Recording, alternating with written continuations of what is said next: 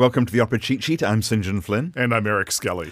And this week we're talking about Rossini's La Cenerentola, Eric, which debuted in Rome in uh, 1817. Yeah. One of the great Rossini comedies. This is just, yeah, it's one of the, the, the three big Rossini comedies. You've got The Barber of Seville, you've got Cenerentola, and then, of course, L'Italiana in Algeri. And they're all just, uh, they're wonderful. They're, they're, just, they're screwy. They're screwball comedies of the highest order and they're screwball comedies that are enlivened by Rossini's genius for creating oh just really zany madcap music that that fits the subject matter perfectly uh, while giving the singers the chance to really show their stuff. I mean, this is bel canto style to the nth degree. You really better know your your stuff. You better have a rock solid technique, a flawless execution and, and pitch and tonality and uh, dynamic range and the ability to do florid vocal runs and trills and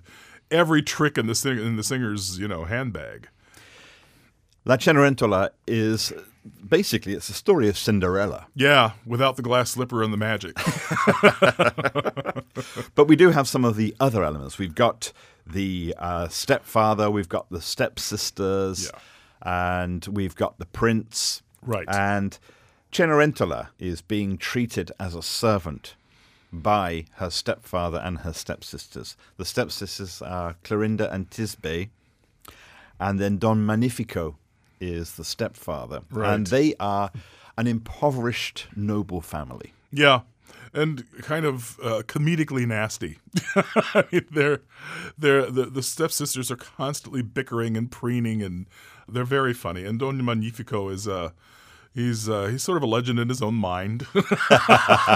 his own lunchtime. Yeah, pretty much.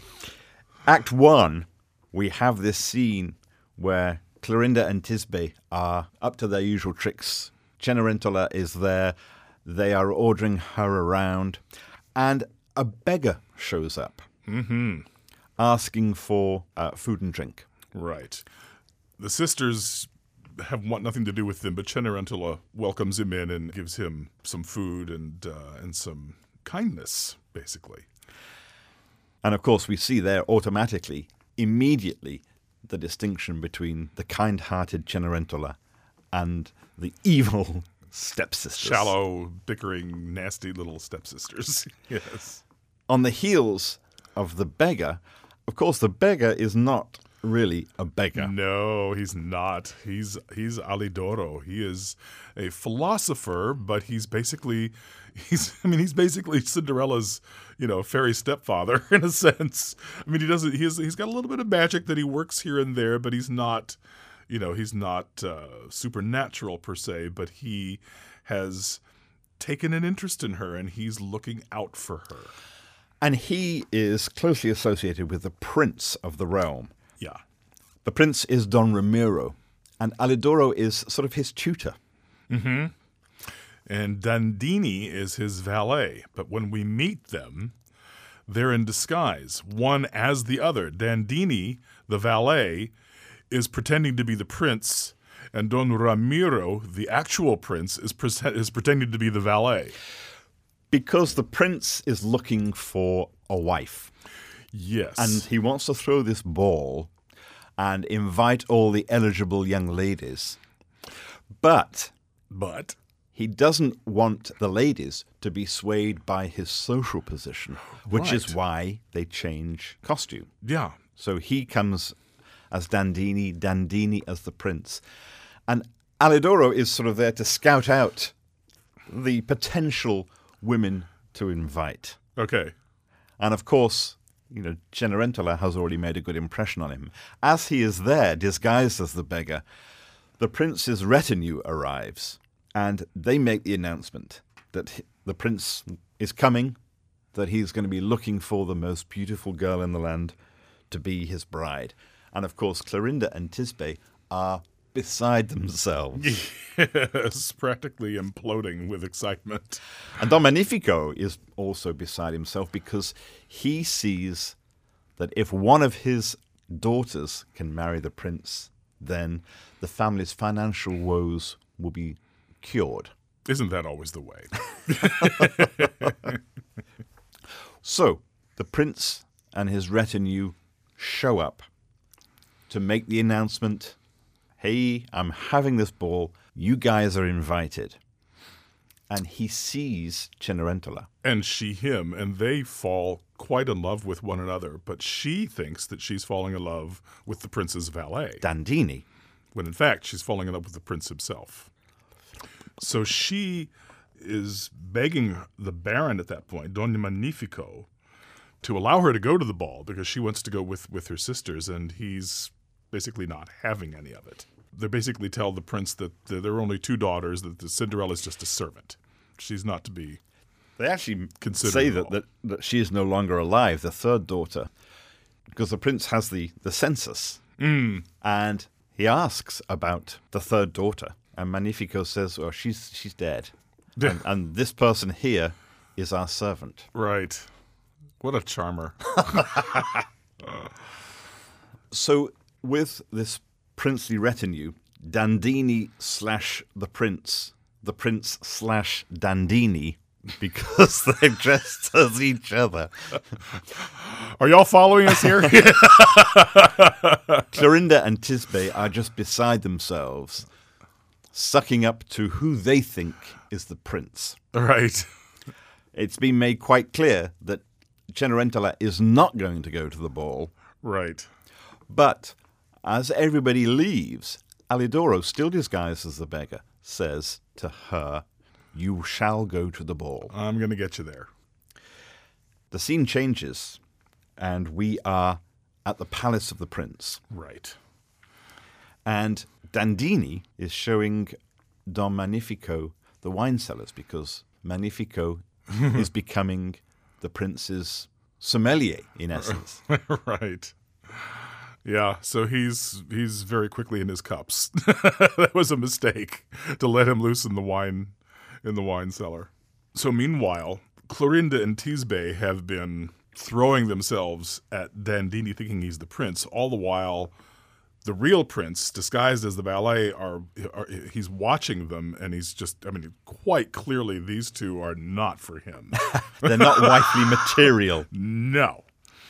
So it's around this time that all of a sudden it's uh, it's announced that an unknown woman has arrived at the ball, and she appears, and she's in disguise. She's So we're at the ball on. now. We're at the ball, Right. But she's she's in disguise, and she's beautiful. I mean, absolutely ravishingly beautiful. But nobody knows who she is. We do. Right. It's it's It's- Cenerentola. It's Cenerentola, who's been decked out by Alidoro and has arrived at the ball. She does take off the mask, and people sort of half recognize her. Uh huh. They've got this vague sense of who. God, I, I, But Clorinda looks like- Tisbe, no, it couldn't be. yeah. It couldn't be. It couldn't be her. And the prince has exactly the same reaction because he thinks he recognizes her, having seen her as the servant at Don Magnifico's house. Right. So here we are, the end of Act One. They're all at the ball, and Cenerentola is there as well. And there is this sort of mystery around her. Yes. Act Two. At this point, Clorinda and Tisbe are at each other's throats because Because only one of them will get the prince. right, and they they're you know shallow and selfish enough to want each want that to be themselves.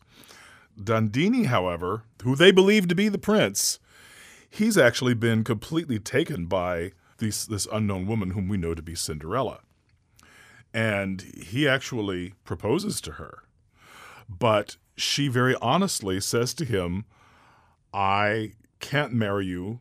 I am in love with your valet." Who is the actual prince?